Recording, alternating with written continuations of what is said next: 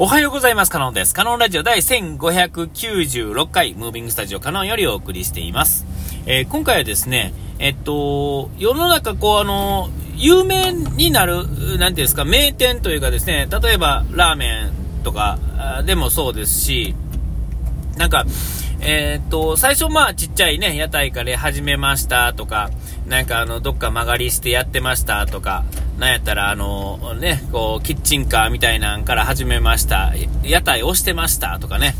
まあ、なんでもいいんですけども、えっと、元のコンセプトというかですね、まあ、その、最初のクオリティっていうんですか、それがまあ、半端ない場合は、もうすぐにこう、まあ、なんていうんですか、でかくなっていくわけじゃないですか。ね。で、つながりが良かったりするとですね、なんかこう、なんていうんですかね、こう、お金出してくれる人が現れてですね、こうしないよ、ああしないよと。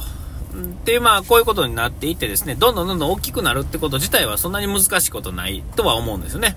えー、それはまあ元のある程度のクオリティがあるっていうのが、まあ担保があるわけやから、まあその目をつけられるわけですけれども、えー、その時にですね、まあ、いろ、今までも何回か言ってきたと思いますが、えっと、僕がまあ、あの、みんな、ある程度みんなにわかる方、ことといえばですね、まあ、あの、あれですよね。えっと、ラーメンの話の方が多分みんなにはわかると思うんですけども、カムクラってね、今じゃ有名、関西の方じゃね、多分有名やと思うんですけども、関西だけなじゃないんかなちょっとわからないですけどね、えー、有名やと思うんですけども、えっと、カムクラって昔あの、道頓堀のあの、金龍の裏側にですね、もうびっくりするぐらいカウンター5人ぐらいしか座れへんような店、えー、の時からですね、えー今に繋がってるわけですよ。で、えっと、金利の裏にあるもんですから、しかもあの、なんかこう、路地の中のですね、しかも商店街、あの、ど、あの、震災橋のですね、商店街の脇から、えー、入った、なんかあの、ほんまにあの、人が1人か2人しか通れへんような路地の中にですね、ちっちゃい服屋さんとか、なんか、の中のですね、ほんまに1人1畳、1畳は言い過ぎが2畳分ぐらいしかないスペースのところから多分始まってるようなね、なんか2畳は言い過ぎかでも、えー、なんかそういう店がですね、ちらちらっとこう並んでるところがあったんですよ、そういうね、今今もその場所に店自体はあるんですけども、で、そこがですね、他のところどんどんどんどん食い潰してですね、ちょっとずつ広げていかはって、で、ドンって大きなったんですよね、ある時。で、それはまあ多分あの当時のまああの、ね、バブルじゃないですけど、なんか銀行がですね、まあ、貸し付けてどうのこうのっていうのが流行ってたところに、まあ、ちょうど便乗した形になるとは思うんですけども、えー、で、その本店というかですね、その元々あったお店は、えっ、ー、と、まあ、これも前ね、何回か話してると思いますが、一つ手でですね、教えてもらって行った時、まあ、こんなうまいラーメンはあんのかと、まあ、当時ね、えー、あ、行ったわけですよ。えー、ほんで、あのーあ美味し美味しいなと、まあ、行ったら食べようかって感じやったんですけども、えっと、チェーン店になった後ですね、そのチェーン店がね、まあ、近くというかですね、できた時に行ってもそうやったし、えー、そうなってしまった後の本店に行ってもそうなんですけども、えー、確実に、確実に味って落ちるんですよね。えー、で、天理ラーメンってね、昔、今もあるサイカとかですね、そういうお店は、えっと、天理教の本部の中、門を入ったところにですね、屋台を夜だけ開くっていうのが本店というかですね、一番メインの、えー、ところで、ね、まあなんか、偉い、こう、その創始者みたいな人がですね、怖い人でですね、で、弟子たちがですね、なんか、へえ、へえ、みたいな感じでですね、やると。で、えっ、と、屋台があってですね、で、えっ、と、えっ、と、カウンターの、なんか長椅子が机に出して、みんなしゃがんで、で、まあ食うみたいな形やったんですよ。で、その天理ラーメンも美味しかったんですが、そのサイカとかですね、天理ラーメンとかいう名前のついてる分店みたいな感じのやつはですね、えー、雰囲気こそそれなんですが、雰囲気っていうのは、その、ラーメンのね、作り、なんかあの、普通のね、だし、だしのラーメンに、えっ、ー、と、野菜炒めがバーン乗ってるような、あの形。あれって、えっ、ー、と、形こそそうなんですが、味もそうなんですけども、確実に美味しくないんですよ。いや、てか本店の味がうますぎてですね、えー、追いつかえないんですよね。えー、多分ね、やり方として、作りとしてはですね、同じような作りを、ね、その仕込みというかですね、やってるはずやのに美味しくないんですよね。えー、で、えっ、と、その他もろもろですよね、天一とかでもそうですし、なんか他もいろいろね、全部そうなんだし、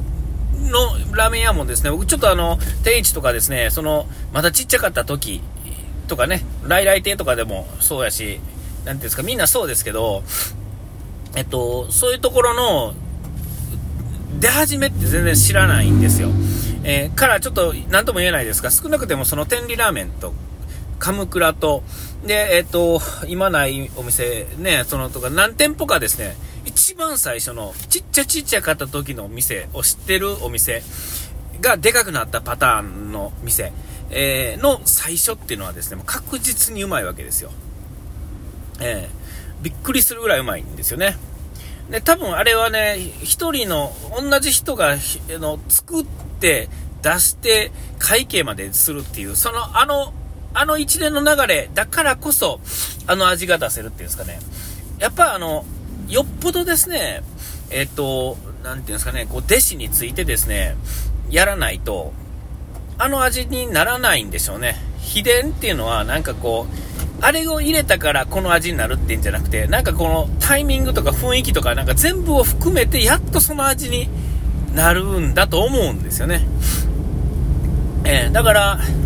えっ、ー、と、チェーン店化されること自体は別にまあ、お金儲けの話で、ある程度儲からないと、まあちょっと無理があるとは思うんですが、えー、一番最初の人は、自分がやりたいことをやって、お客さんが来てくれて、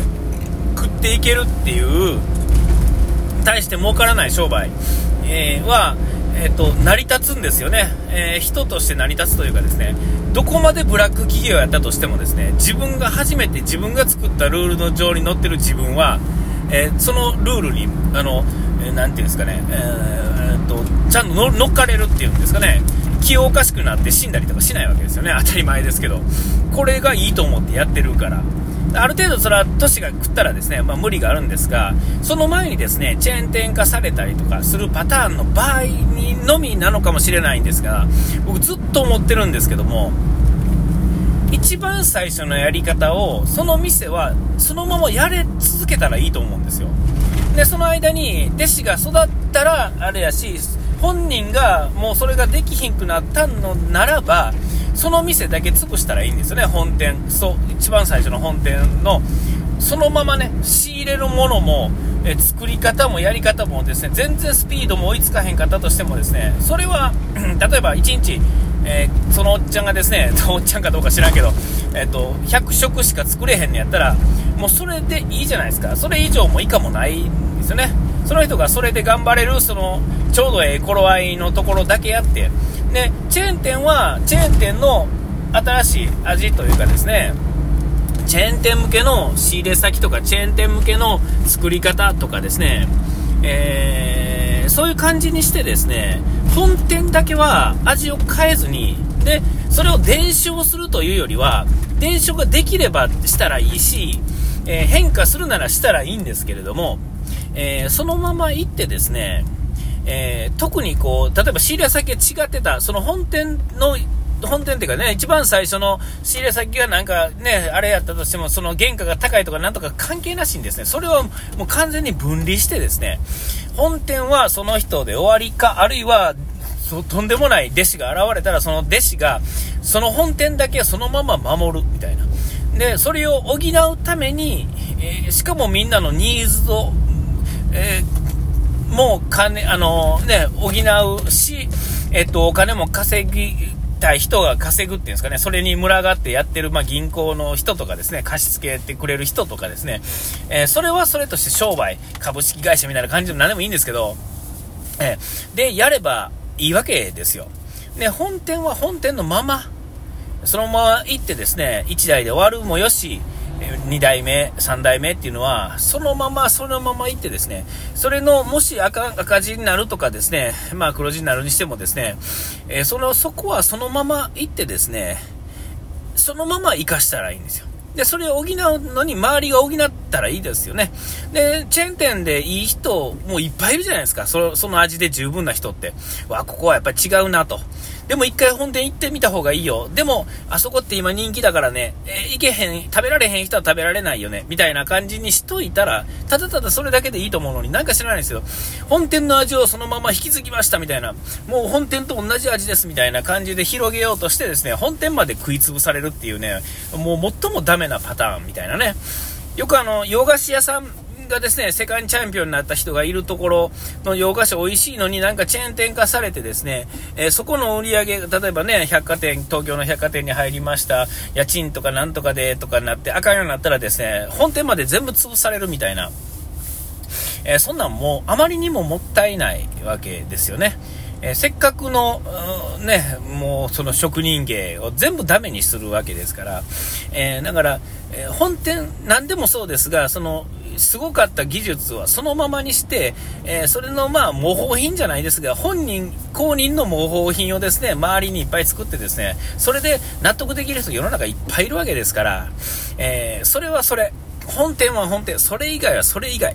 えー、で、なんやったらその本店だけはもう本店のやり方でやってですね、えー、それの、うん、なんて、子会社じゃないですけど、そういう形にしてですね、なんかそういうのやってるとか、で、それがまあ他の人がですね、まあ、なんていうんですか、儲かるから他の人が買い取ったとか、株をなんとかで、もうそれはそれでもうそれでいいじゃないですかね。えー、だからそれは本店のそのまま引き継ぐ結果にならないわけですから、別に本店を食い潰されることもないわけですよね。えー、ちゃんと本店は、えー、一回大きなったけど、本家っていうかその会社ね、大きなったけどちっちゃくなって、またやってます。こじんまりです。えー、もうすぐ僕死ぬんで、えあの、店閉めますね。終わりました。その一時代気づきましただけで僕はいいと思うんですけどね。えなんかすごいあの、その辺ね、あの、随分いろいろ思うことがあるっていうね、えちょっとした雑談でございました。お時間来ました。ここまでのネタカノンでした。書いて洗い忘れずに。ピース。